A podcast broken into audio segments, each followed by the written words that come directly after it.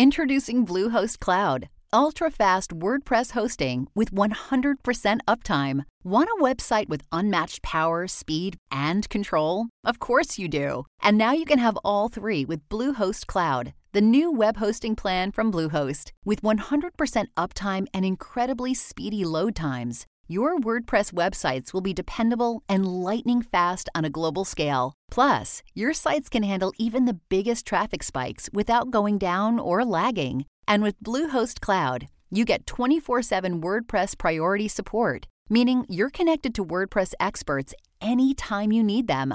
Not to mention, you automatically get daily backups and world class security.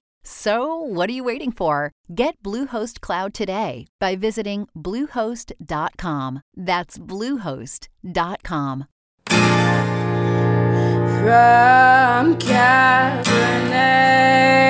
to Monet, they're here to slay the art history babes.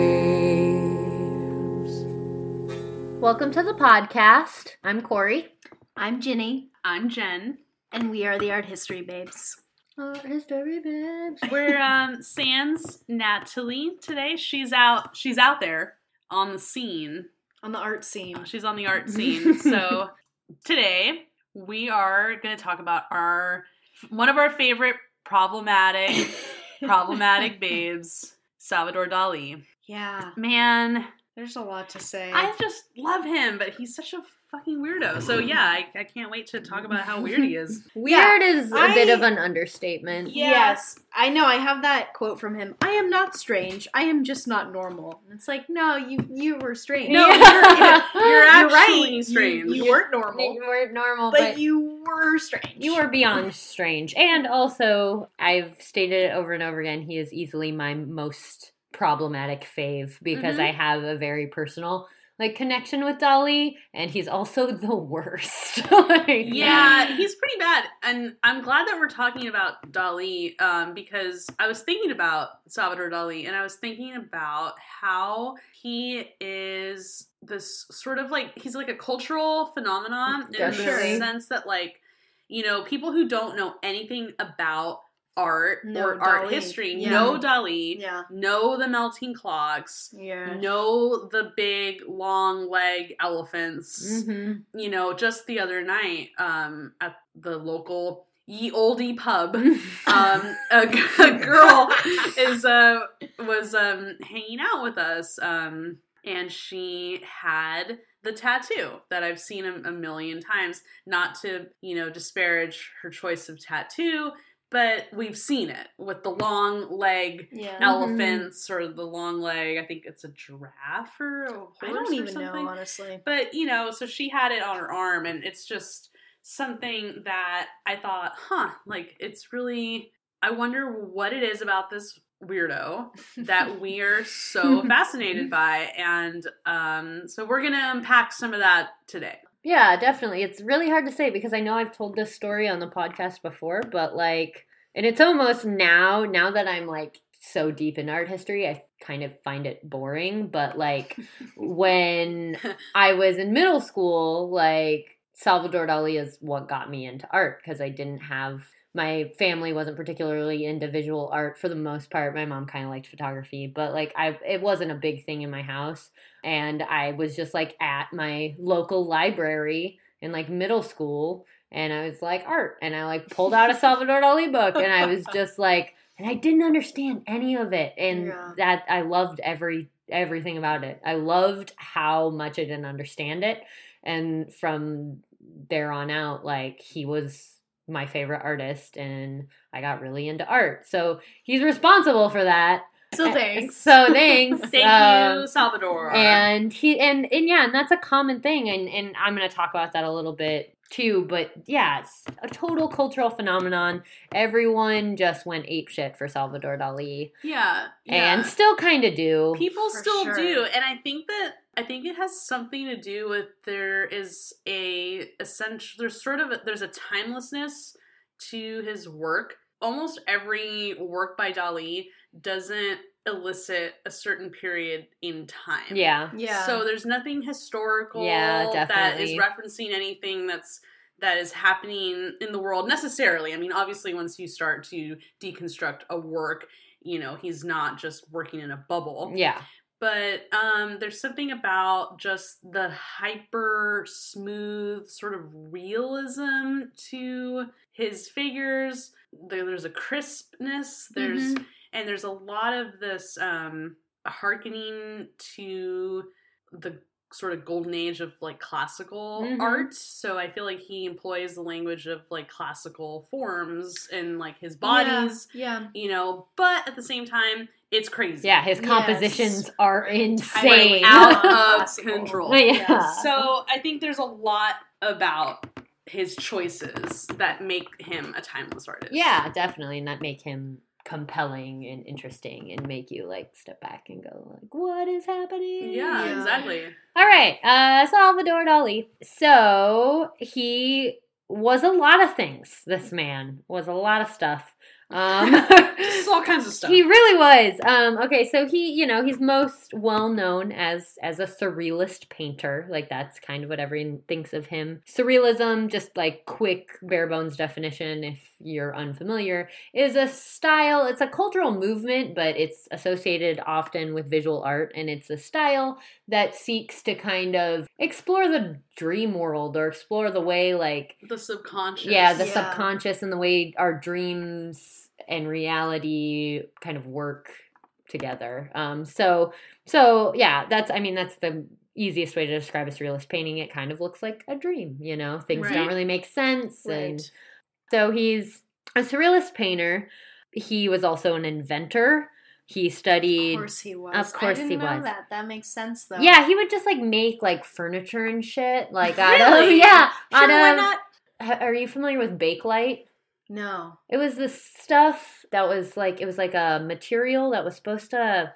from what I understand it was supposed to like form to you in some way. Oh. Yeah, and he would like make furniture out of it. what? yeah. Um I've never heard of that before. yeah. Um so he just liked to experiment. So he was like a little inventor. He studied philosophy from a really young age. He was really into Kant and Oh God. yeah, um, and and Nietzsche as well. um, but he was really into philosophy and psychoanalysis, which I mean, I those are my favorite artists. Are the ones that are really into philosophy and Right, psychology. I just think it really adds to their artistic output.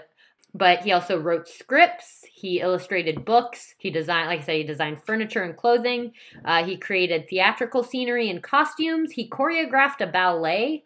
Oh, that's right. Um, he worked in film, um, which I'll talk about a little bit more. But like, he worked with Hitchcock. He worked with Disney. He was Mhm. originally Yeah. like on Fantasia, like working on Fantasia Yeah. before he like got the boot. Yeah, they were like Him and King nah. Nelson both got kicked to the curb. I know. oh yeah. Um, okay. But there is another uh, work he did with Disney that w- it was never finished, and then someone finished it and, Oh, and is put it that like more recent one? Yeah. that looks like a Dali Oh, Yeah. painting. Yes. That one's yes. super cool. Look it up on YouTube. Watch it. Just It look is- up like Salvador Dali and Disney. It'll come up. Right. It's beautiful. Yeah, it is Right. beautiful. It's beautiful. I saw it and was like, whoa. Yeah, no, it's great. Um, and it's clear. Yeah, it's very clearly Dali, and it, it came it came from his sketches, and it was like a, a work in progress that never got finished. But yeah, so he did all these things. He also was a huge narcissist, like no. the definition of narcissism. Dali? yeah. what? Um, so many narcissists in the world. Oh yeah, but he was Narcissi. narcissist. Yes. Real Real world. um, he was he was on another level um, of narcissism. Kind of a renaissance man, if you want to use that terminology. He was born May eleventh, nineteen oh four. Um, he Ah. claimed to have memories from in utero. wow. course he did. Yeah, because I claimed that as well until I was like eight. what do you remember from? well, I think it was one of those like false memories you create for yourself because I was like, I remember floating in an inner tube in the liquids in my mother's stomach. Your mom probably was like, she is a prophet. a crystal child. Yeah. like, Just like briefly having met your mom, Yeah. I'm like you. I feel like your mom would have like believed that Yeah. and like consulted her psychic about your Definitely. past life. and who knows? Maybe those are real memories. I like. You never I, know. I Um, hope so. yeah, and likewise, Salvador. Maybe you did. Kindred like, spirits. yeah. um, maybe you're him reincarnated. He, Oh, don't tell me. No. he died. He died in '89. Yeah. But Ginny is a pleasure to have in your life. But that's the thing about reincarnation. You're supposed to like learn in your life Do you and come back that a he- better do you person. think learned to be less of a shit. and Yeah. came back as our our loving, adorable Ginny. Yeah, exactly. I don't. Oh man, I'm gonna like, like, wake up in the middle of the night, just like oh. yeah, we're already getting real weird with this. Okay. well, it's fitting. It is. It's very fitting. So he claims to have, mem- have memories from in utero. This is kind of trippy. So he's born nine months after his brother, also named Salvador, died. Oh yeah, Yeah. And, Um, and he lived his whole life like having like intense, weird anxiety and like guilt about his dead brother. yeah, because Yeah. his parents believed that he was the Like- first Salvador reincarnated. that is fucked. So up. Ginny, you're both the Salvador. Ah! Whoa, Ah, that's fucking weird. I know. So his parents believed, you know, he was his brother reincarnated, and then, you know, we've heard this story because, like, we talked about it in our our getting graphic episode about the graphic novelist who felt he was living in his dead brother's like shadow. Yeah, Um, Art Spiegelman. Yeah, Art Spiegelman. So, and I've heard it. Yeah, that would do a number on you. Yeah, it's just like you hear it a lot of Yeah. this. uh, Like you, you know, one sibling dies, and then you're kind of like living up to that sibling. So Salvador Dali was kind of he kind of saw himself as a substitute for the first Salvador. Um, but as a child, he was very much doted on by his mother. She was very attentive towards him. He played by himself a lot. Aw, I relate to that. I do too. we all do. you gotta We're all pretty much only. yeah, you children, got a table of like Yeah. only children here. Um, but he played by himself. But the thing is, I think it was also partially just because he was a narcissist, because he would dress himself as a king and observe himself in a mirror. Oh wow. yeah, there are- Cool, are also Wow. stories of. You know, we're just gonna dive right in. There are stories that he also uh, would masturbate doing this, like dressed as a king in the mirror. I've heard I've heard of men Yeah. masturbating in the mirror. I don't know what the hell that is. that is some weird mean, trippy shit. If that's what you're into, that's totally fine. It's more honestly the dressed as a king in a mirror thing It's that kind of gets me. Yeah. Um, that's a little, but whatever. It it just screams so wait, narcissism. he just had like a king outfit. yeah, I don't know. like where do you just get I'm one? curious. I don't to know the how, details. How like authentic it was. Yeah. It was just it was like A when you when you make a, crown. a crown Yeah. out of like construction paper, I'm just like a jewel on it. this is so bad. I'm just envisioning like one of those like uh Burger King Yeah. like little crowns like and like a towel for Yeah. like a cape or something. Probably. Oh um, boy. good way to I'm imagine gonna it. stop Um, thinking about that. That's yeah. Yeah. That's hella weird. So yeah, he was pretty much he was concerned with death and eroticism like straight out the gate. Yeah. Like these were they're heavy themes in his work. There are things he's interested in. Let's be real. Who isn't? They're fascinating. Right. Death and eroticism, let's talk about them all day long. But like not not yeah. like just eroticism though. Like he had like intense like sexual like neurosis. Like, Yeah. he was like real freaked out. Anecdote time. His dad left a book out one day Uh-oh. of um a bunch it was a like a medical textbook and in it were just images like real pictures of people with advanced venereal diseases and he saw that as a young kid and was like horrified but also like fascinated and that like really impacted him like in his life Huh. was like the, a fear like a super intense fear of of venereal disease and like genital like mutilation Yeah, and we'll talk about this a little bit more. But yeah, he definitely had impotence issues Mhm. um, that kind of arose, and they, you know, can arguably be seen in his work sometimes as well. for sure for Um, sure eroticism, sexuality, kind of a complex but obviously like horrifying thing to him, but also like a fascination, which is another thing you see with Dali, like being fascinated with horrifying things. That's Mhm. you know, Mhm. which I get, but it's also like, whoa. Um and- I get it, but but whoa. Yeah. February 1921, Dali's mom dies, um, which was really hard on him because he had a close relationship with her. And then his father remarried his mother's sister. Oh, weird. Why you gotta do that? I know. What a douche. I Who does that, dude? I know. Um, I mean, I think maybe it's one of those things that, like, different time, it might be a little more like. nah, dude. no. That's like universally not okay. Also, this was only like less. It was like less than hundred years ago. Yeah, it's true. I just I think I. I think of it in Yeah. this like almost like marriage out of necessity, but it probably wasn't. Nah, it's he just right- like I get, I get what you sleeping mean. You're Like, in already- terms of survival, and you're already connected Right. because they're like family. right, plenty of and- kings. But he came like from Henry like Tudor married his Right. brother's Exactly. wife. So I'm That- thinking of it like that, Yeah. but at the same time, this is 1920s. Yeah. I don't know. I don't know. Nah, they, they were they they were banging on the side. I don't know if that's the Wife truth. dies. I don't know. marries the sister. I don't. That's what happened. I called it. That's I- the story.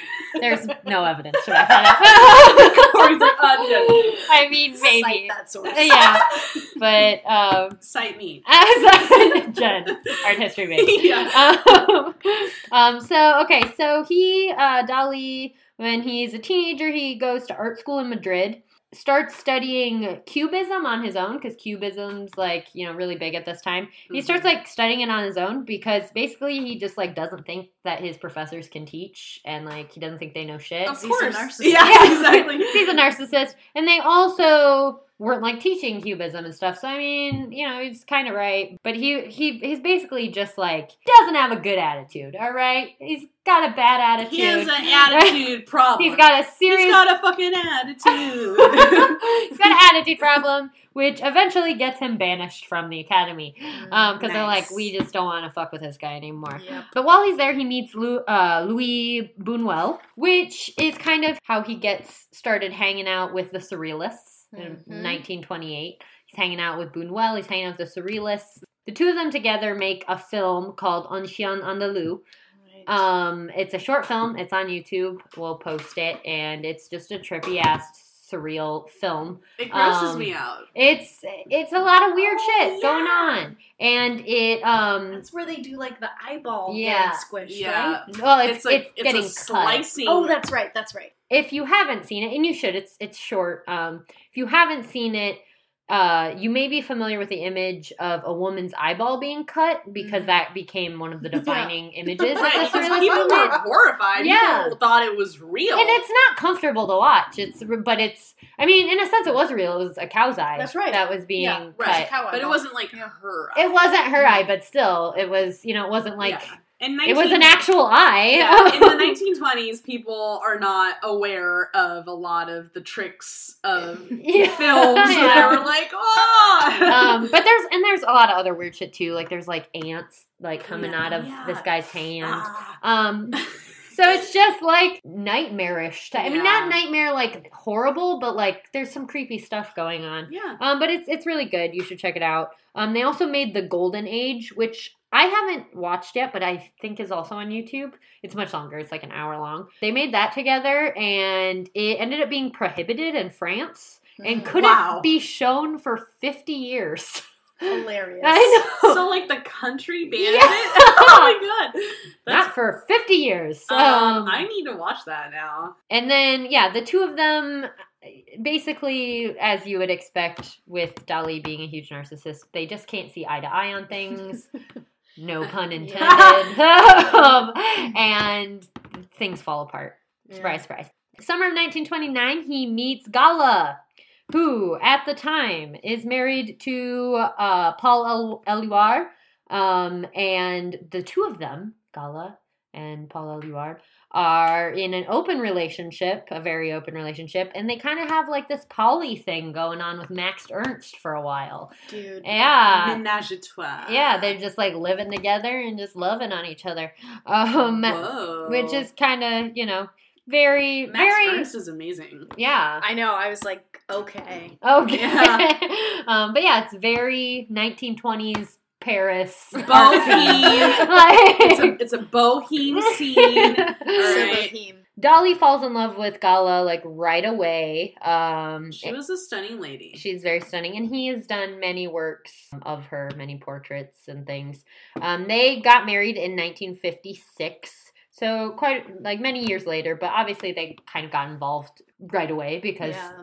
you know it was like a it was an open, fluid thing. yeah.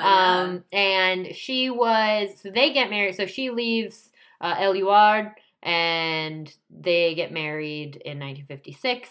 Um, he considered her like a muse, a model, and a manager. Um, The Wow. three M's. the three yeah. M's. Wow. So she was like, she was just on top of everything. Like she, she made the Dali that became the Dali. you Yeah. know? yeah, yeah, for Um, sure. In fact, he signed many of his paintings. Uh, Gala Salvador Dali. Ooh. I know. Oh my god, you I know what that know that. reminds me of? That reminds me of when John Lennon changed his middle name to Ono. Oh yeah. And started going by John Ono Lennon. I forgot about that. Yeah, I just randomly remember that. yeah. True love. Uh, True love. Get, Um, get you a man's that takes your name. also, he credited her with curing his impotence. So sure. no small feat. Wow. Pressure. Yeah, right. Lots of pressure. So they have a very interesting love story. Um, pretty much anything like any biography you find on Salvador Dali or documentary talks a lot about her. She's often painted as kind of a femme fatale Mhm. figure, Yeah. and kind of rightfully so. Like she was, you know, beautiful and enchanting, and also just did her thing. She was the muse of, of many of the surrealist artists. Yeah. So she's she was a force, a force to be reckoned Yeah, with. yeah, yeah. Um, Very much ahead of her time too. It yeah. seems like like whoa. Just sort of like a badass babe, pissing off dudes, making other dudes fall in love. exactly. Which is what we all just hope to be, is it not? For real. Yeah. pissing them off and making them fall in yeah. love. Not to mention Sometimes at the same time. Yeah, not to mention late in life, Salvador Dali buys Gala a castle like 50 miles Oh, from where he it. lives I love this. because she just she like buy me a castle and so he just did. I want a Um, castle, but I want it like far away from you. Okay. okay. Whatever At you want. Half hour's drive. yeah um so yeah so she's she's very uh interesting figure in his life at 37 dali wrote his autobiography the secret life of salvador dali i haven't read it but from what i can tell from what i've read he draws this picture of himself as eccentric enigmatic and godly if that surprises you at all um, Huh. kind of like he does this thing from at least from like the review I read. The more he dis like he discloses things about himself just to make himself seem more mysterious. Going into the problematic aspects, he was like a low key fascist. Oh yes. Yeah. um. It basically okay. So there's this. Um, it's like article blog post that we'll put on our sources um, that you should all read because it goes a little more into detail. But it's called "It's Really Surreal How Salvador Dali Was a Fascist Who Hit Women." Um, Is that what it's called? yeah. Oh, I'm gonna look that up right um, now. by Lauren uh, o- Oy- Euler, and it's basically the the author is rightfully calling out Salvador Dali for his bullshit because we like to look at him as this genius, but it's like he was a fuck too. Oh, totally. Um, Yeah. so Fuck. he was fascinated by Hitler, um, which showed up in his work. And on on some level, like just being fascinated by a figure, you can't, you know, you can't. He was also yeah, I mean, anti-Semitic. Yeah, oh, sure. Dali was. Yeah. I didn't know that. yeah, it, sure. it, it, yeah, exactly. So he was fascinated by Hitler. I'm fascinated by Hitler in the sense that I'm like, what is your fucking problem? yeah, Like- but it wasn't like that. He was legitimately fascinated by him. right, and right. um and the other surrealists were they were you know very political like a lot of artists are. And they saw his kind of fascination and his unwillingness to support their social stance as as fascism, which kind of was. Yeah. Um, there's actually a story I'm gonna read. Hold on, I'm pulling out of my book. So I have this Dali book, and I pulled it out to research yesterday, and I found these pressed flowers in it that I totally forgot about, and it was like really magical. That is so magic. It is. So I suggest to all of you, it's something I do sometimes. I just like, you know, throw flowers in random ass books and totally forget about it. And like I've done this a few times and one day down the road you're gonna pull that book out and it's just gonna make you smile.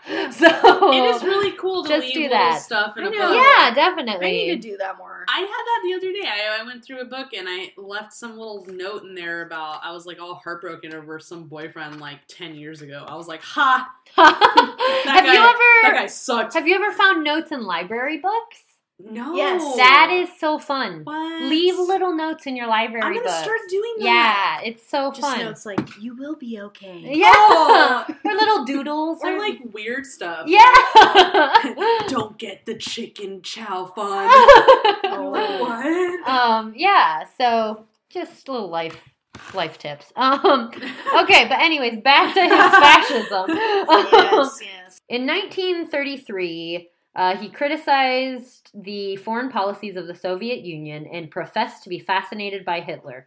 When Dali exhibited his painting, The Riddle of William Tell, in the Salon of the Independent at the beginning of 1934, it came to a head. The picture was understood as ridiculing Lenin. Breton called the surrealists together for a meeting in order to expel Dali who, and I quote, has demonstrated his guilt several times via counter revolutionary actions designed to glorify the fascism of Hitler. Ah, Dali appeared at this session on February 5th, 1934, with a thermometer stuck in his mouth, claiming that he had influenza. While he spoke, like an idiot. That's so funny. because keeping a thermometer in your mouth like, is I'm gonna so help dead. you. is that where that image like started? I'm getting, I'm getting an image of like the hot water. Yeah, like a cartoon head. Like, image. yeah, yeah. yeah. Um, while he spoke, he kept the thermometer between his lips and from time to time read off the temperature. He de- Honestly, he was a performance artist. yeah, right. He defended himself against Breton's accusations by stating that the dream of the great language of surrealism could not be censored by or through logic, morals, or fear. I closed with the words. Therefore, Andre Breton, if I dream tonight that we make love to one another, tomorrow morning I will paint our most beautiful positions in intercourse with the greatest wealth of detail. Breton, mortified, his pipe clamped between his teeth, growled, I wouldn't like to recommend you do that, my friend. oh. He was checkmated. Dali ended this grotesque interview by exposing his upper body, kneeling on the floor, and solemnly swearing that he was not an enemy of the proletariat. Even after the Paris group had ex- expelled him, Dali still saw himself as a surrealist. In fact, as the only surrealist. And I quote The difference between the surrealists and myself exists in the fact that I am a surrealist. Oh, okay. Jesus. But honestly, like, just real quick, I'm not trying to excuse Dali, but Breton was constantly trying to kick people out Yeah. of his groups. Yeah. Okay, like that's just like a thing that he did. Well, He tried to do it to Duchamp. Like he just did that. Well, shit. and it was the whole problem with Breton was that he, in theory, the Surrealist movement was this this super avant-garde new thing that was supposed to be open to all possibilities. But then he was like, "But but only according to my rules." Yeah, Breton came And, like- along and said, "This was my club. Yeah. you can't be in it." Yeah. Yeah, That being said, I mean, I'm a lot more open to him why he wanted to kick out Dali than why he wanted to kick out Duchamp. Sure. Because Right. there was at least like moral, you know, reasoning. no, yeah. I also Um, love in this scenario that both Dali and him were chewing like one on a thermometer and the other on a pipe. Where it's Yeah. just like, oh Jesus. So- In, Um, in the manner of surrealist thought, you could get real Freudian about that. Definitely. Right? And that's a thing you'll hear in some of these other stories they have as well. Salvador Dali lived his life like it was a surrealist painting. Like there are so many things he did where you're just like, that's not real life. Like you're just taking your aardvark for a walk. Yeah. Dude, that's cool. exactly, exactly. Totally Um, normal. Totally normal. So yeah, so obviously we've got some serious issues with his kind of sympathy for fascism. Then let's see, 1934, Salvador and Gala travel to the U.S. for the first time, and the first Surrealist Ball is held. And I'm gonna read a little bit about this because it also Wow. just sounds really, really cool. I really would love to go to a Surrealist Ball. Let's throw I one. would also love to go to that. Or a murder mystery party. Either one. Ooh, a surrealist Bold. murder mystery. Oh! That's a great theme for like a Halloween party. Oh, okay. We're putting it in the book. Put that down. Um, okay. So let's see. She's literally putting it in the She's book. writing it down in the book. So, the Surrealist Ball. This dream ball has gone down in history as the first Surrealist Ball. Dali was impressed by the crazy ideas of the guests. Society women appeared with their heads stuck in bird cages and otherwise practically naked. Great. In the Sure. middle of the staircase, a bathtub full of water had been hung, Why which not? threatened to fall and empty its contents over the heads of the guests at any moment. Exciting. And in the corner of the hall hung a butcher's hook with a whole hollowed out ox Yes. hanging from it, the gaping belly of which was held open with crutches and stuffed full with half a dozen gramophones. Yeah, that is so cool. I know. How do you What? even come up Gramophones? Gramophones. Crazy, right? Oh man. So this was the life he led. I like Um, everything about that. I know, right? Um, I mean, not the dead animal so much. I don't really like That that. I mean, but- It's okay. They I hope he died of natural causes. yeah, but I don't really like that either. So I just. All right. so personally, I'm not big on that. I feel you. See, for me, I got a, a sort of flashback to Mexico meat markets where they have Yeah. they got animals kind of just hanging. So it's kind of grotesque, but then you can have like a dope barbecue later. For sure. anyway, I That's. I mean, that's sorry. actually another thing that people mention. Like Salvador Dali wasn't really a friend to animals. Granted, it was a different time, but doing stuff like that was normal. There's that famous picture of him where he's like jumping up in the air and there's like water and like Oh, the cats. cats. They had to do like 25 takes Oh, of that. no, and they were just throwing throwing, cats? wet cats into the Oh, air. Oh, poor baby. Exactly. So, and probably the pissed, cow dude. eyeball, like, so if you're into animal rights, also problematic. So he befriended Coco Chanel and Elsa Schiaparelli, Parelli- Parelli, and he designed for them, um, which was Oh. kind of a no-no in the avant-garde art world. Really? Oh 'Cause yeah, Because he's it was doing- like selling out. Yeah, it was commercial. It was design Mm, work, and so he mm. was kind of just like, "Fuck all y'all, I'm gonna do this. He didn't give a I'm fuck. He make didn't. this money. Yeah, exactly. By the end of his life, so the last 20 years of his life, he was making bank. He is one of the wealthiest modern artists of all time. Yeah, Um, he definitely wasn't the, the the classic story of the genius who died, you know, without a penny. Right. Like he made money. Yeah. Um, We're not shedding tears yeah. about Dali. Which a lot of people give credit to Gala for because she was like the business babe she that was a Yeah. business babe. and then he just kind of, you know, went with it. But yeah, he made plenty of money. Beginning of the 80s, he became ill with Parkinson's. oh no. Yeah, and then he had um I don't have the exact year. I think it was like 88 or 89. There was this big ass fire in his chateau, but he survived. So he just survived this crazy ass fire and then he died January 23rd, 1989. So he had a, a long life of craziness. Some other fun stories. There are so many. Yeah. Um, he once drove a Volkswagen Beetle covered in grass throughout Paris. sure. Cool. Why not? Yeah, dude. Um, Volkswagen, yeah. the car of Hitler. oh, True. I forgot about Yes. that. wait, wait, yes. wait, wait, wait. Hitler drove a Benz. But Volkswagen was like the name The- of Volkswagen the, is the folks Yeah. wagon for the people. So Volkswagen Mm, was mhm. made essentially by the Mhm. Nazis. No, yeah, yes, it was yeah. like a yeah. So I forget note. about that so- association. Yeah. He I won. drive a Jetta, so I, I try to keep conscious, you know. about your German, about your German cars. Yeah, I feel you, dude. well, I mean, let's be real. Volkswagen's straight up fucked. since Oh, that yeah. whole scandal. Oh, yeah. they're so fucked. I know. Like it's ridiculous. Yeah. Um, don't lie. Don't lie about Don't your do it. product. Why you fucking Lying. lying? Why you always lying? oh my god! Stop fucking lying. okay, other Dali shenanigans.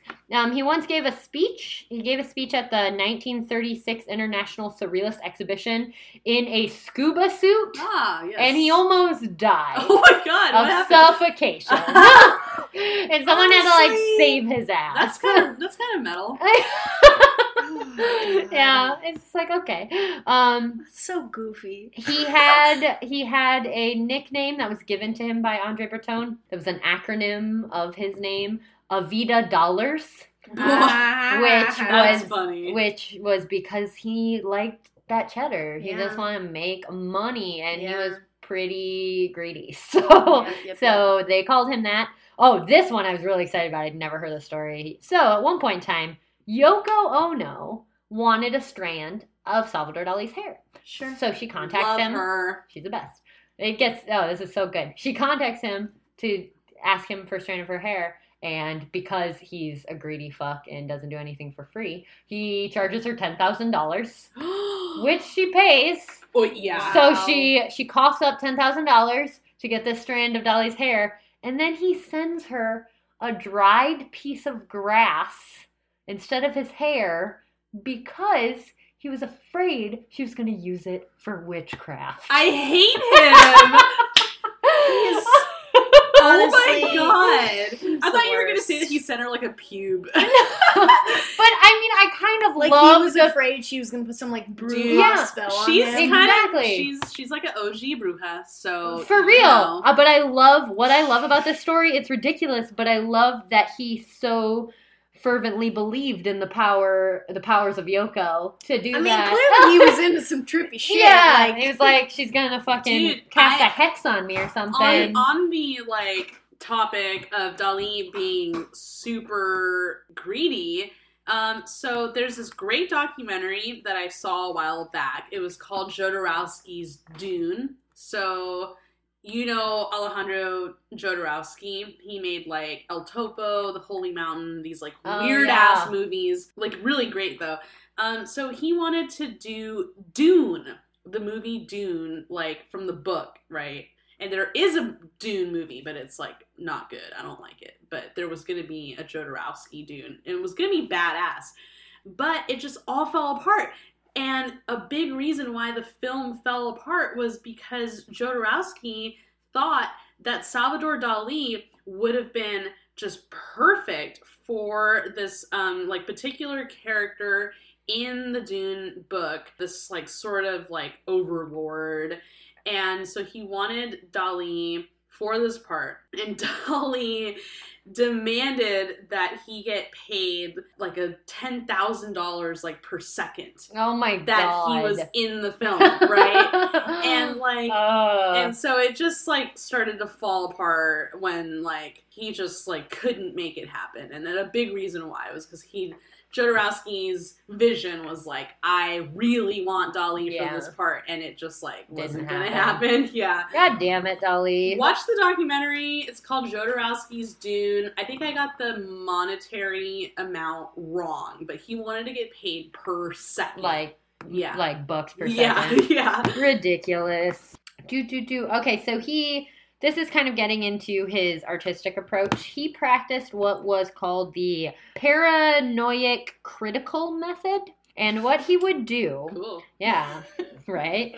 He would intentionally invoke a paranoid state. So he would like intentionally just make himself very paranoid, like focus on things that make you paranoid. And he would like intend, Oh. he would invoke a paranoid state in order to deconstruct the psychological concept of identity. Whoa. Um, and it's super interesting because, and you see this in his work very clearly. And this is this is this is the shit I love about Dali. Like I love the psychology, and I love how he was trying to pull apart reality. Like, I fucking love that shit. He was particularly interested in the brain's ability to connect things which are not rationally linked. Hmm. So, by inducing this method, he was kind of examining his own irrationality, you know, and like trying to pull apart how our brains link things that aren't rationally linked. And like, that's something we do every day, you know, that's the way human brains work. Like, every day, you know, humans aren't rational. Like, we're not naturally rational creatures. But the fact that he took it and deconstructed it and, and used it in art, like, I'm of the opinion that art is just a way like it's it's just another form of science. It's just a way for humans to understand their reality. Like Mhm. that's what it is. That's Yeah. where it came from and that's why we do it. And and that's what he was doing you know? He is really deeply trying to understand reality. So paranoid critical method sounds fucking horrible. It doesn't sound fun at all but it's really interesting I wonder if I should try that to write my thesis. Just like in, like get into the most paranoid state Yeah. and like somehow spark creativity. It might Just happen. like, ah. maybe try it once see what I'm either gonna write my thesis or I'm gonna like Go jump in front of the Amtrak. Yeah. So we'll see. One or the other. exactly and that's i mean that's one of those things that that's the dan- dangers of exploring consciousness in this way because it's fascinating but you could also go crazy I don't, want, I don't want to know what's in my mind. It's not a good place for Um, me. Hit my favorite quote of his you've seen it all over tumblr probably but um Tumblr. he was once quoted as i don't do drugs i am drugs Yeah. Wow. which is like fair. Like because that's another thing why, why i think i've i've been so attracted to his work for so long is because you know i was always a trippy kid. Like i was always i was like I- I- you know Yeah. i always was kind of a weirdo and just like naturally attracted to what he was doing here even though i didn't understand what it was like which leads me actually perfectly to my final point Dali and alice cooper Yes. so um alice cooper is a great example of this because he actually went to art school i don't know if you knew this Really? yeah he I went to art school but that doesn't surprise me. yeah, he went to art school, and he actually, in this interview I was watching with him about this, he was talking about how in art school, him and all of his art school buddies, like, they just loved Dali, And it's like, of course he did. Like, of course, of course you did, you Well, know? yeah, dude. I mean, you know, he's probably not like getting super deep into all of his problematic aspects, so he's oh, probably Oh, yeah. just thinking Well- like, "Yo, he's cool." Well, like, nobody was. Like, this is a new thing, recognizing how problematic Dali is. Like, it's a thing, it's throughout history. We like to praise, especially white dudes, for their genius and not talk about the Right, problems. So, right. so True. this is, you know, it's not just Alice Cooper. It's like, that's what everyone was doing. Everyone just loved sure, Dali. for sure. Um, but also, another personal anecdote Alice Cooper was like my first concert when I was like seven years old. So Oh, I remember that story. yeah, I mean, yeah. technically not my first. My first was in my, my mama's tummy. I saw Robert Plant, heard Robert Plant. But the first concert my dad took me to, I was like seven years old, was Alice Cooper. Uh, so Dali and Alice Cooper. In 1973, Dali got really into Alice Cooper. I it- couldn't be in love with 18? I'm 18! I Right? that when I was 18, yeah. So he gets, and, and it makes sense. Alice Cooper had a had a really well known like his stage show was big and it was trippy and it was weird. It makes sense. So Dali sets up this meeting with Alice Cooper. Uh, he shows up for the meeting wearing a giraffe skin coat, Sure. sparkly socks that Yep. were acquired from Elvis, and elastic boots. Mm. Elastic boots. I don't even know what that means. um, and he's accom- he was accompanied by an entourage of teen girls in robes who said nothing the whole time they were there, which is weird and problematic. Um, and Dali gives Alice Cooper a plaster sculpture of his brain, crowned by a chocolate eclair Stop it. with real ants running down the middle. he really liked liked ants. Salvador Dali was really into ants, and so he like presents this as like a gift. I don't know, and um, Who knows? I know, and he he wants Cooper to model for him. And um, so what ends up happening is obviously Alice Cooper's like, fuck yeah. And Dali creates a revolving hologram of Alice Cooper covered in millions of dollars worth of diamonds and biting the head of a Venus de, de Milo statuette. And that is a thing. And there's, we'll put it on our sources. It's something to behold. There, yeah, there's um, an interview of Alice Cooper talking about it. There's also some footage of them meeting. And it's really just a whole thing that I learned about yesterday, and I'm really excited about it. Um, Oh, so, yeah, Dali, just so many stories, and there's so many more than that. Like, they never end, really, but that gives you an idea of the kind of person he was. I'm gonna Whew. pass it over to Ginny, and she's gonna Yeah, She's got a good personal anecdote I do. as well. Me and Dali have a personal experience other than me potentially being his reincarnation, which I hope I hope I am not. um because i i mean while i appreciate Dali and there are a lot of things that i admire about him i've never really connected to him uh even from like a young age i was i wasn't drawn to much of his work so when i later learned things about him that were like oh he's kind of an asshole uh it didn't bother me that much because i was like oh okay. But i have this very interesting experience with Dali in that when I was an undergrad, I was interning at this really small art association in Oregon where I went to undergrad, and they had somehow come across this uh, stereoscopic print by Dali. And what a stereoscopic print is, is it's essentially two images and then it comes with these sort of like prism goggles and i will take pictures of all of all of this on our website so you can see it but there are these little goggles with like the image of Dali's eyes on them They're so crazy. they're really cool. fittingly they're very trippy uh, so what you do is you look through these goggle things. And the two images the two prints kind of merge together as one. And the scene that's being dep- depicted is um, called christ of gala and essentially what it is is it's a representation of christ on the cross as if you're like as if the cross is down on the ground and you're crouched behind christ's head. So you can see like the back of his head only a little bit of his face down to his toes. And so when you look at the two images together through the goggles it makes it appear as if christ is kind of hovering off of the cross. So it's pretty cool in concept.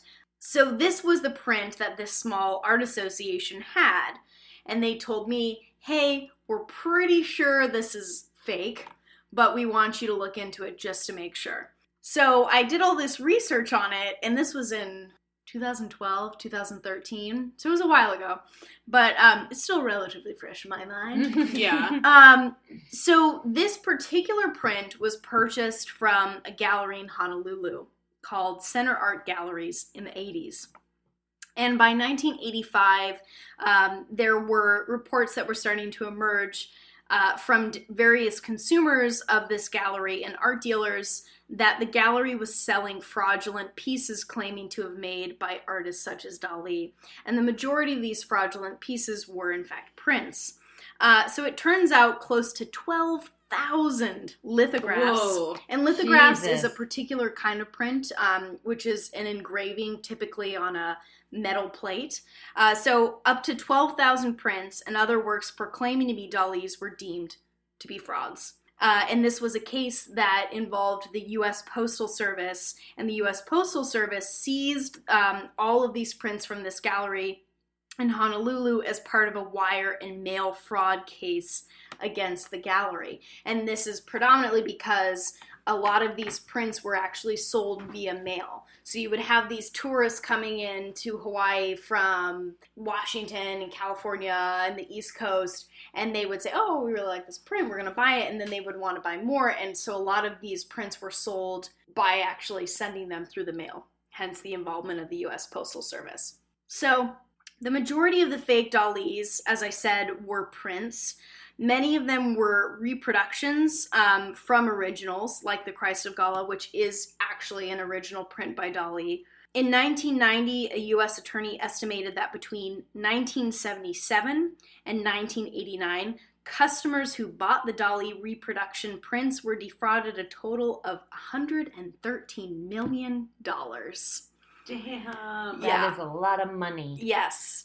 So, how this was accomplished, there's a few reasons behind it. So, what the galleries or dealers that sold to these galleries would do is they would buy these Dali reproduction prints kind of in the range of 100 to 130 bucks. So, really not that much.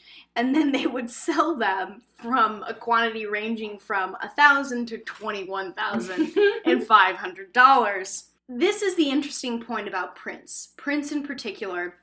Uh, the art market is a very complex thing, and we could do an episode, two episodes. We should multiple episodes something, on the art market in and of itself. But the point that I want to make here in particular is about prints in the art market. So prints are can be rather particularly pushed into the realm of fraudulent works. So they can be subject to fraud. Um, buying a re- reproduction, as I talked about, so you buy a reproduction of a Dali print, um, you can label it an original. So the way that prints work, for anyone who doesn't really know, is that prints will be labeled out of a certain number of series. So you can make a series of one print. Um, say you make like 300 so then there will be a label on that print that'll say like 1 out of 300 150 out of 300 and so when you have a print that's kind of either the first of a series or very early in a series that jacks up the value for it. Likewise if a limited edition print so this is a series of prints where perhaps the artist only made 25 editions of it that also increases the value. So, what a lot of these galleries can do in certain cases is say that these reproduction prints, like some of these ones of Dali, what these people did were to say that they were limited edition or they were first edition, and that would dramatically increase the price that they were sold for. And there's a particular forger uh, he's dead now, but his name is Leon Amiel, and he was a forger of prints, um, namely uh, Miro, Chagall, Dali, and he is likely the most um, kind of common factor behind the Dali fraudulent prints that are circulating in America still today. Uh, so these prints continued to be sold even after he um, Amiel died, and often they were sold to an aware dealer who knew that they were fakes, such as a dealer named Michael Zabrin, uh, who then, he in particular, did business with Center Art Galleries in Honolulu, Hawaii. So the owners of the gallery claimed that they didn't know that these were fraudulent. Here's where you get into the gray area, especially with fraudulent artworks, and that you have curators that are saying, oh, we didn't know. In some cases, many cases, they don't. In other cases, eh, probably they did. Um, and that's a whole gray area, and I'm not going to get into that per se. But there is more to these fake Dali prints than just forgers, dealers, and gallery curators. There is also at the heart of it Dali himself. oh, So, some Dali experts claim that Dali pre signed a number of blank sheets. I bet he did. he did. That son of a bitch. And the claim is that he pre signed these uh, leading up to 1980. And as Corey talked about earlier, um, he had Parkinson's and eventually died in 89. And for a long period from uh, the later 80s, he was in seclusion. So there's still not a, a clear consensus on exactly what he was doing. But um, some Dali experts do say that he was signing blank sheets of paper that would then either be replicated or affixed to later forgeries. The reasons for him doing this would, of course, been to gain extra financial profits by affixing his name to reproductions of his work or work that were made in his own style. and also maybe just to cause anarchy. Yeah, Because and like we said, he liked money. Yeah. So, um, and the, the interesting thing about Dali and prints is that he didn't even really like printmaking. Uh, in his own work, he only made about 39 prints. And most prints of Dali are actually reproductions of his paintings, uh, which he may have authorized or signed, but here we're looking at something more akin to like a signed poster, not an original limited edition print that can sell for thousands of dollars. So, the thing that I want to kind of caution here for anyone who's in the art market or the print market, if you do want to collect art, prints are a good place to start because typically these are the more um, kind of financially friendly place to start if you are trying to start collecting art. However, prints, like I said, can be more subject to forgery, and especially if you're looking at a Dali print, I would really caution you, really caution you to be careful about it. Um, they have been selling these fraudulent prints that have been rated um, from galleries like the one in Honolulu. That was not the only one by any means. There were other ones that were busted as well, and you can buy those for like a hundred bucks, and they have a seal on there like this is a forgery, which is kind of fun. That's a conversation piece. Yeah, so you can have that in your house. Um, but just I would I would kind of advise exercise caution if you're looking at Dali prints. But really, how this whole story kind of circulated back around, I did this research on this piece, and the Art Association decided okay, since this is in fact a fraudulent print, it came from this gallery that was busted for selling forgeries. We want to cut up the print uh, so that it will never be sold again to some unknowing buyer for thousands of dollars. So they gave me these two, like four by four pieces of paper of the print. One is of Christ's full head of hair on the cross. That one's pretty nice though. It it's Like, is. it's like a full composition at Oh, least, totally. like- Right? Yeah, they were mindful of that. And then the other one is Dali's signature, and I say that with air quotes because it also looks entirely different from his signature, which is in the box. And the box is like a work of art in and of itself almost. It's this like lovely little cubic box um, that has like this gold embossed uh, signature of his on the inside with this kind of creepy depiction of his face. And then you pick out the little prism glasses goggles to look at the print. So that's what I still have. So this is my experience with Dali and it's I'm I've kept it all these years and I still don't know of like a really good way to display it. yeah. You know, like I have it on a shelf so people can kind of see it, but if you have any good ideas, like once I post the pictures of this, if you have any good ideas of how that I could display this in a more kind of creative artistic way, I would love You to hear them. You could maybe put this like the prints up somewhere and have the box underneath What about like this? Yeah. So people, yeah, and then you you could have like the print above it. See, I'm Like, already getting ideas. Oh, oh. Like on Yeah. the wall, or Oh, even That's just, very cool. You know, Oh. yeah, Like, and that- then this one, the other yeah, yeah, side. yeah, yeah, like Oh. like just like Ooh. So like this on a wall and this on like like a like a shelf on Yeah. the wall maybe. Yeah. This is like the coolest thing ever, and Ginny just by the way has like the coolest stuff in her house, and I Does. I just do have a lot it. of random. Can shit I here. also just say I'm like very proud of you. You're like a little art detective. I know that is so That's impressive. really that you cool. did that. Like I'm blown away. It was a cool experience. Thanks to that art association where I used to intern. Thanks to you guys. Yeah. They gave me that opportunity. No, but it was very cool and I learned a lot about Dali um, just from that experience because I did research for like months to be like, is this real? Is it fake? That's me and Dali. That's me and me and him and our time together. and now it's about you and your time with Dali. So I think it would be really good to wrap up this episode in something that isn't um like another Dali's a piece of shit story.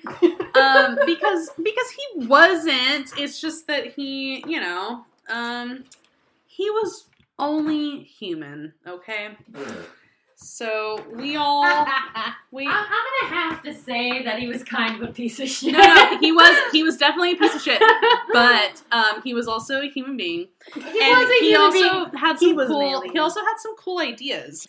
Um, so there's a painting by Salvador Dali that is in the Met. And I had the pleasure of seeing it for myself over the summer. Um, I went to New York City with my best friend, and um, Hey, Sonia. hi, Sonia. so uh, at the Met, I saw the painting with the title of Crucifixion in He did like the crucifixion scenes. yeah, he Yeah. did a few crucifixions. So this is one of one crucifixion, and it is crucifixion in parentheses um, corpus hypercubus. And Hmm. so this is a really fascinating painting. And I just really want to leave you guys off with a sort of like in depth discussion of one of his works because, you know, we were like, oh, what should we talk about? There's so many, you know, obviously the persistence of memory is the one that almost everybody knows. Right. So, you know, Now there's a persistence of Donald version with Oh, Trump's face. Look great. that We'll up. put it up. Yeah, that one's really great. Um, so like, you know, there's a lot of works by Dali that many of us are familiar with, but I feel like Corpus Hypercubicus is very much maybe a little less well known, but if you've never seen it, please look it up because it is really, really cool. So, what it is, is it's a crucifixion scene. It is Christ on the cross, and Christ is on a floating cross, and his body is suspended in front of the cross. Um, in front of his body are four small cubes, and this cross is made up of cubes. Um, Christ is in a typical um, like crucifixion pose, so he's obviously doesn't look very comfortable. He's crucified, but there are no nails through his hands Right. or his feet, and he's in this like sort of space that would never exist, you know. So Dali is well known for having these sort of compositions occurring in these vast landscapes that are in no particular place. And beneath him is what looks kind of like a tiled floor. Um, and Gala is in the bottom left corner, gazing up at Christ on the cross. And um, so it's just really a fascinating piece, and seeing it in person is so cool because um, what struck me about this work was um, his feet.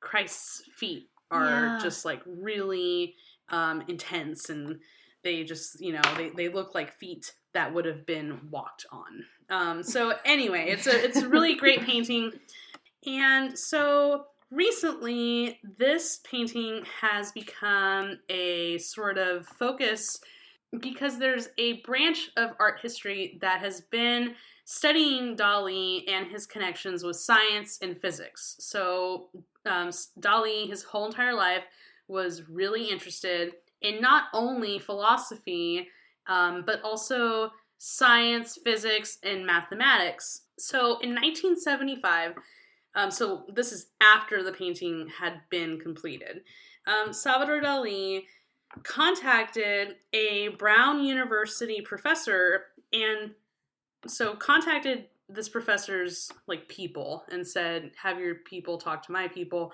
And the professor instantly thought just having heard about Dali it's either going to be some kind of hoax or he's trying to sue me. Oh shit. So he yeah. just immediately thought he's trying to get something out of me. You know, because by 1975, Dali has become notorious for these Right. sorts of behaviors. And but it ended up being that Dali really just wanted to talk to this professor about like ideas. So he had all these ideas for works that would never be completed. One of which was a giant statue of a horse that was made up of three parts that were kilometers apart. And so if Hmm. you stood in a certain location, it would appear to be a cohesive um, statue. Gotcha. So pretty cool. They um, collaborated for almost a decade. So the professor's name is uh, Thomas um, Banchoff, And there's a talk that Thomas Banchoff did in 2012 at the Dali Museum where he discusses um, corpus hypercubus. And what he is essentially positing is that Salvador Dali's influence or um, interest in theoretical physics led him in 1954 to want to create a four-dimensional um, cube. And so this is obviously very difficult. A four-dimensional cube cannot exist in real life in our three-dimensional universe. Four dimensional anything is right. So um so it's he's thinking about these ideas and um so according to this mathematician Dali is doing his best to try to show two perspectives at once. So these are supposed to be two superimposed crosses, and you can kind of get that impression from the image. Um, and so Dali is working off of these ideas that came out of the Cubist movement. So he Mhm. wasn't the first one to be concerned with the fourth dimension. So in the 19th century, these mathematicians um, that were coming out with all these ideas about fourth, a, a possible fourth dimension, were just like really like fascinating these artists, like people like Picasso, people like Mhm. Duchamp. Um, these people were really interested in like capturing the fourth dimension. And so we've already talked about Dali and his relationship with the surrealists and with the cubists, etc. So obviously he's like, I'm gonna go off and do my own fourth dimension. Like, you know, fuck yeah. See you in Um, the 4D. Yeah, I'll see you, see you in the fourth dimension. um, so in 1958, um, Salvador Dali came out with the Antimatter Manifesto. And he says, In the Surrealist period, I wanted to create the iconography of the interior world and the world of the marvelous, of my father Freud. Today, the exterior world and that of physics has transcended the one of psychology. My father today is Dr. Heisenberg. Mm. Ah, yeah. So he's like, uh, I'm just like beyond y'all. I, Yeah. I'm, I'm talking about physics now. I'm a physicist now. I have memories from being in utero. like you don't even know. keep up. Uh, so his uh, interest in theoretical physics is um, very much like a product of the times. So it's 1954, and Dali is a creature of anxiety. And so he's influenced by these ideas of like Cold War fears. So now there's a threat of Mm. nuclear annihilation. And so he is trying to bridge what an art critic um, this art critic Kelly Grovier has stated that Dali with this painting is essentially trying to to build a link between the world of spirituality, so Christ on the cross, his salvation, um, the salvation of mankind through Christ, if you have that worldview, and the world of science and these geometric physical forces. So, as usual, our man is um, really thinking like, I'm gonna crack the the code. I'm, I'm Real. I'm gonna I'm gonna bridge the link. I'm gonna bring science and art together, and it's gonna be this fourth dimensional cube, and it's just Oh. And I'm gonna save the world. and I'm gonna save the world. I'm gonna save the world from nuclear annihilation. So It's just um, real. it's you know, and so it is just really interesting though. It's it's really interesting. You know, so a cube, a regular three dimensional cube, you could unfold it into six squares. That is called a tesseract. Mm, I love that word. Me too. There's a there's like a prog metal band called Tesseract. I saw them recently. They're not that good. Sorry, Mm. sorry. Um, Your name's dope though. It's a really cool name. Um, so so a fourth dimensional cube then if you were to have a fourth dimensional cube you would unfold it into eight cubes and so that is what we see Mm. in this cross that Christ is crucified on. So Dali is um, entering the realm of the of the of geometric ideas, but also the realm of the metaphysical. It's starting to seem like a like a natural development in his art, you know. So he's leaving the world of dreams a little bit, going into this world of metaphysical, mathematical ideas. Mhm. Um, so a couple more things about this painting. Dali claimed that this painting was metaphysical transcendent cubism. Whew. Oof, yeah. So he claimed that the crucifixion was influenced by a 13th century mystic and a 16th century architect. Ooh. Yeah. Did Um, you say the name? Um, yeah. So the um the the 16th century architect is Juan de Herrera, and he wrote the treatise on cubic form. Oh. So he was Philip II's architect. He built the Oh. Escorial Palace. Mm. And the treatise was inspired by one Ars Magna of the he was a Catalonian philosopher and alchemist. Oh, uh, Yeah. Alchemy, it's everywhere. it's, it's in everything. Anyway, Dali is then taking up these ideas into the fourth dimension. And so this um this professor of Brown University, Banchoff, is really into this idea and he sees this link between Dali's hypercube, which is apparently what you call a fourth dimensional cube. Um and he sees Hypercube. Also a yeah. good band name. Hypercube.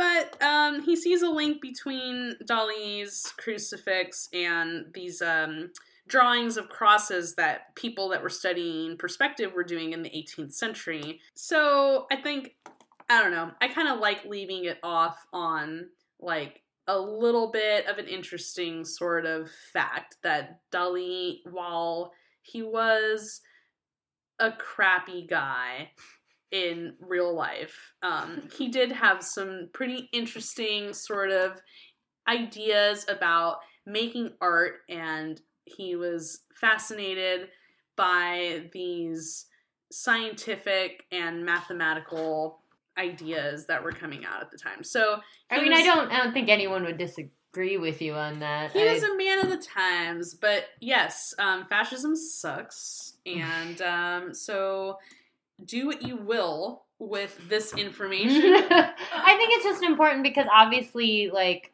I mean, yeah, we talked a lot about the problematic aspects of Dali, but I also started the episode talking about how he's the reason I'm an art historian. So it's like, obviously, we appreciate his work and he did some, like, amazing things, but we're living in a time where it's really important that we start to think about these other aspects of these people that we idealize. you Yeah, know? exactly. He was by no means just some sort of eccentric, like benign weirdo. Exactly. Like he was an eccentric weirdo, but he was was not benign. yeah, and and so and this yeah, so look forward to some more of these critical episodes, and especially look forward to our episode on Gauguin.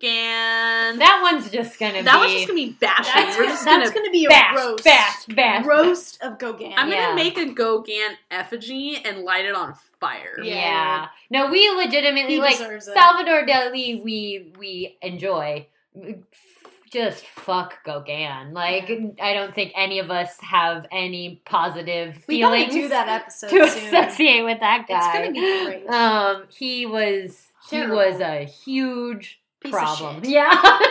Piece of shit. Exactly. On a completely different level. But yeah, I I think yeah, that's the the overall idea is like yeah, dive into some Salvador Dali paintings because they're fucking crazy and interesting. And if you're thinking about like reality and like, you know, these different like psychoanalytic techniques and you're thinking about physics and, you know, nuclear war, like yeah, like the material is endless. And he did also just a lot of like fun, weird shit, like hang out with Alice Cooper. So, I mean, he's definitely a really interesting guy. Just don't ignore the bad things. Right.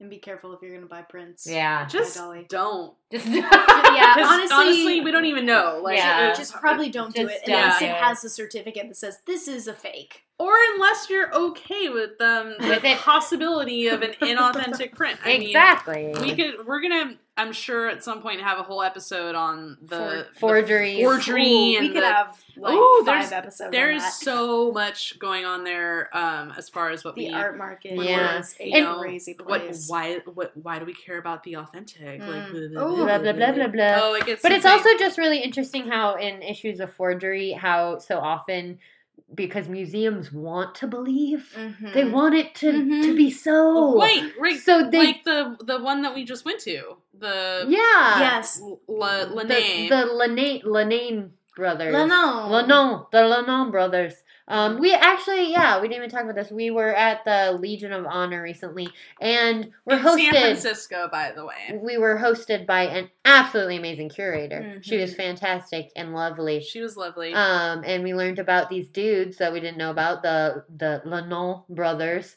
and like there's a lot of stuff that's credited to them that isn't actually them, and it's just like people who buy it just want to they just Yeah. want to believe it. the Yeah. entire exhibit was like was it this brother Yeah.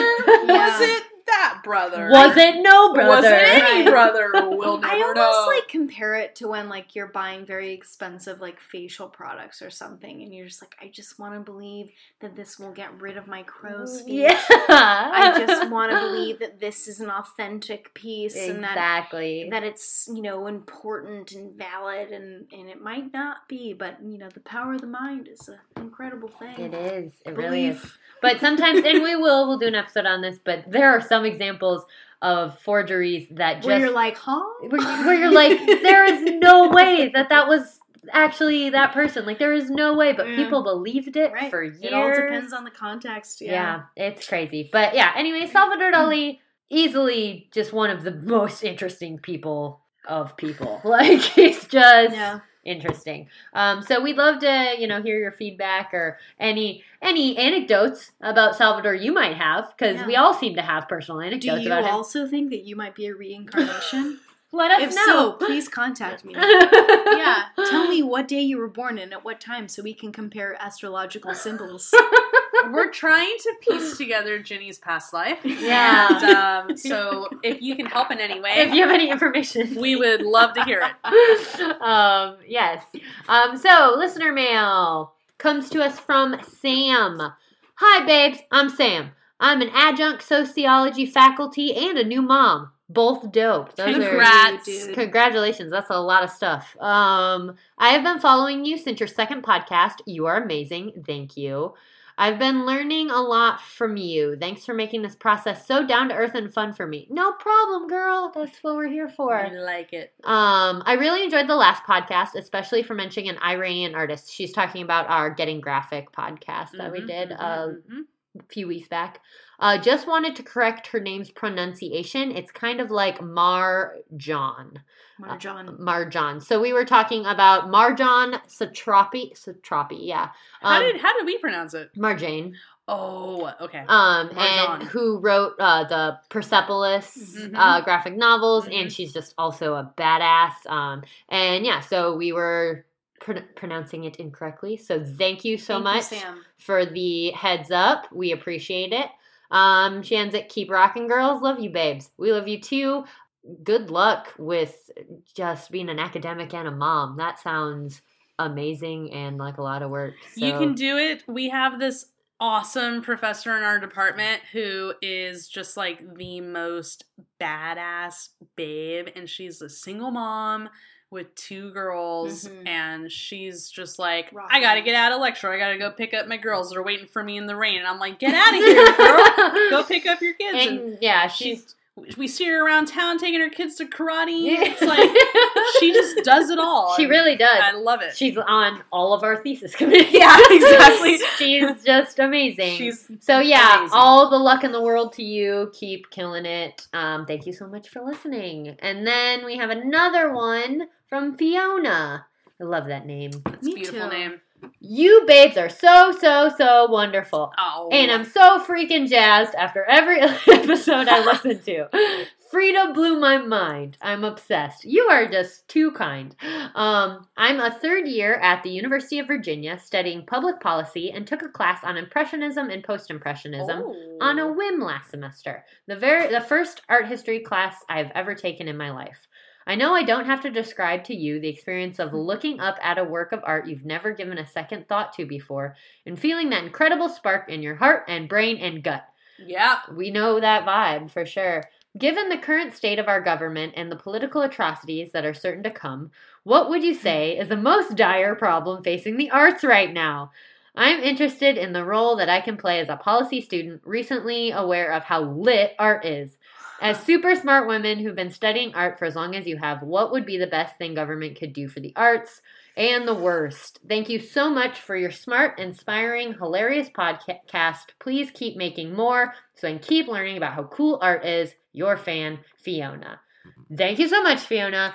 So many nice words. Also, the fact really that good questions. yeah, the fact that you're trying to like merge public policy and art is just like so dope. It's like such a dope thing to be doing. Very needed as well. yeah. So, w- The, the um, worst thing, What's the worst thing that government could do for the arts right now? cutting funding Which, yeah, for for different art programs, art camps, especially like art in elementary school, middle school, high school. Cutting all of that would be the worst. arts are so just Uh, important to little growing brains. Like Yeah. they're just Yeah. really you know, important. I think the next few years are going to be very um, dark times for the arts. Yeah. Um, they were just hanging something in our building in Everson um, yesterday morning that was um, just all about Trump's administration wanting to cut funds to the arts and humanities, and which isn't something like, and I feel crazy saying this because I'm not trying to make any kind of excuse for Trump and his administration, but the arts and humanities have been under attack for years and years, and it's just getting worse. Yeah, he just wants to wipe them. He just out, wants it gone. And honestly, I just think that one of the biggest challenges to the arts are government bodies coming out vocally saying Yeah.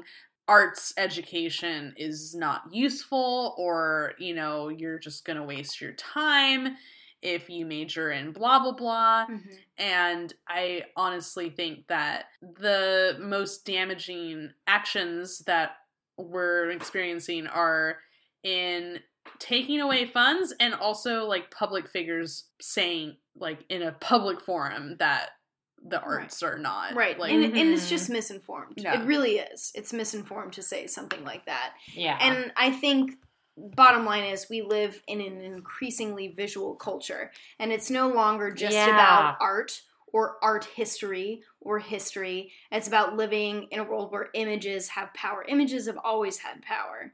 And images will always have a presence and a power even if you technically don't believe in them. That's why they are constantly remade, Mhm. destroyed. That can't be ignored.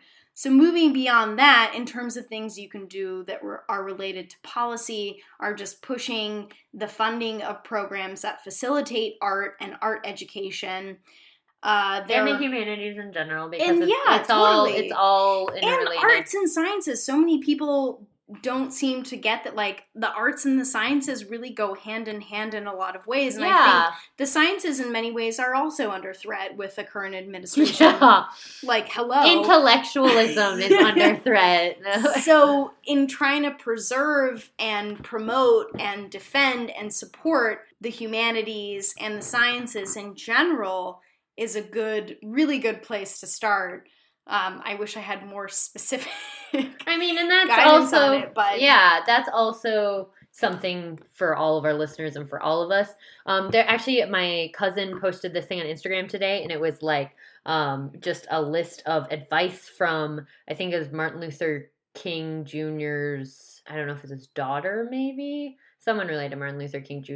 And it was like a list of advice of how to handle the situation, and there was like five things on it, and one of them was support the arts yeah like support the arts as much as possible Right. because the arts is where you're gonna have people speaking out against these things. Exactly, and that's how it's been for centuries. Yeah, Like, the arts is is where revolutions Ah. start. Like, so the best thing, like, because I totally, like, I totally agree with what you're saying that in the the idea that it's going to be a dark time because arts programs are going to probably lose funding or they're going to be under attack and stuff. But but on the flip side, I think it's going to be a beautiful time for art of all kinds because Right. it's when shit like this happens that people that's when when the art gets good that's Yeah. when like stuff like really good stuff comes Yeah. out It's gonna get good. Yeah. I, I think that what I meant by that is that you know things things like funding, things like spaces to create, Mhm. like those kinds of things are going to be harder to come by. yeah the making you know? of it isn't gonna be Yeah. any easier Like for the, sure the people that are graduating with degrees in art studio are going to have a hard time. Like Mhm. people like us are going to have a hard time. yeah, But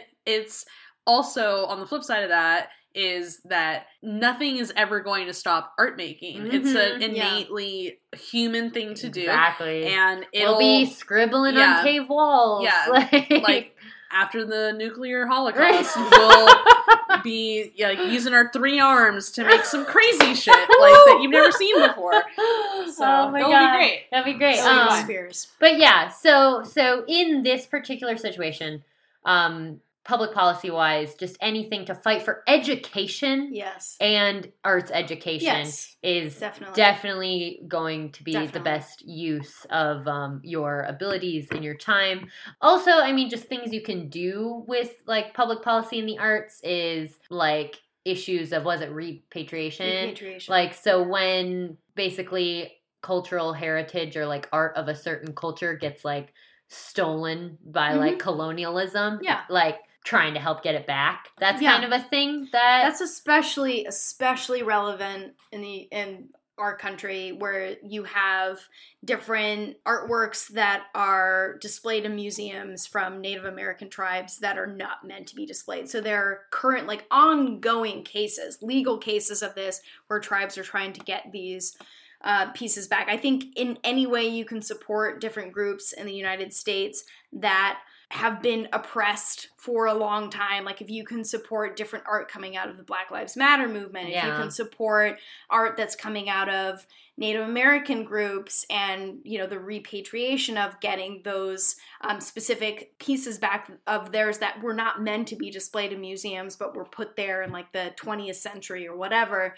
things like that can really help as well kind of on a more um, political systemic level. There's a lot. There's a lot to do. Yeah, we, we there's just threw out a lot um, and i'm sure there's more that we're missing. So also if listeners hear this and they think of anything else we would love to hear and we can spread the word on that yeah, best thing we can all do is just keep supporting each Yeah. other and supporting the arts and keep doing shit fucking fighting, man. Yeah. You know- resist, resist, resist. Yeah, and I'm seeing it like I okay, so tonight Natalie is visiting this um art street that is happening in um Sacramento and it is this like really cool thing where they're building these condominiums just sort of like on the fringes of the edge of Sacramento and there's like abandoned warehouses out there and so a group of people just got together and decided like let's turn this space into gallery space and so it's really really cool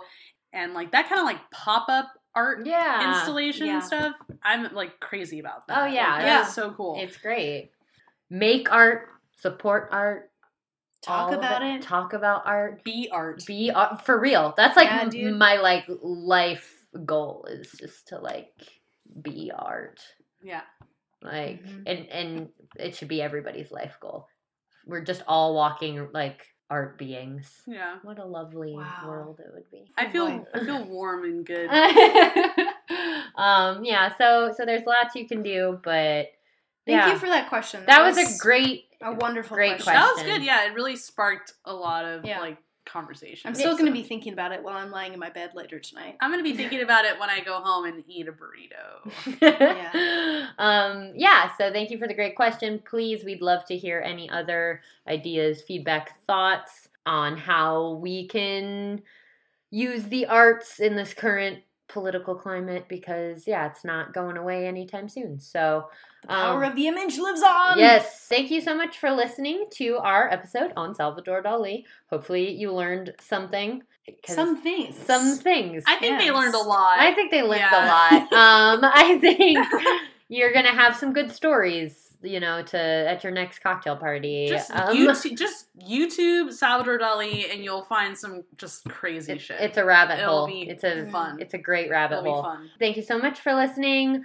Check out our website, www.arthistorybabes.com. Like us on Facebook. You can follow us on Instagram at Art History Babes Podcast, Twitter at Art History Babes. Um, write us a review on iTunes. Those are so great So good. and so lovely. Check out our Patreon. Yeah, if you wanna if you wanna help support the arts, um, Yeah. patreon.com slash art history babes we appreciate it it's really We great do. every time every every little dollar really does help we're It not really just saying does. that like No, it does It really does. Um, we're, we're just trying to make this podcast better for you. yeah we're doing this for you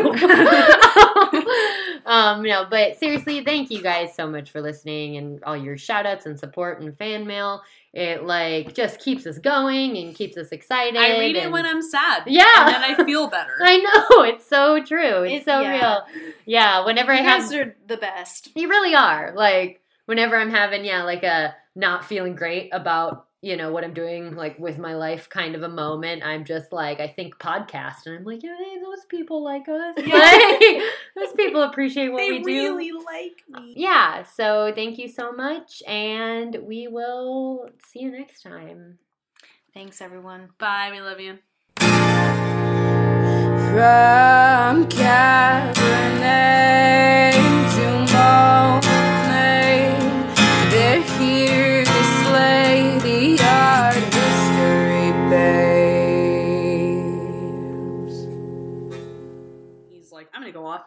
my own fourth dimension. Like, you know, fuck yeah. See you in Um, the 4D. Yeah, I'll see you. See you in the fourth dimension. Mother's Day is almost here, and you can get her the most beautiful time tested gift around a watch she can wear every day for movement. Whether mom's into classic dress watches, rare and refined ceramics, or tried and true bestsellers, Movement has something she'll love. And right now, you can save big on the best Mother's Day gift ever with up to 50% off site wide during Movement's Mother's Day sale at MVMT.com. Again, that's up to 50% off at MVMT.com.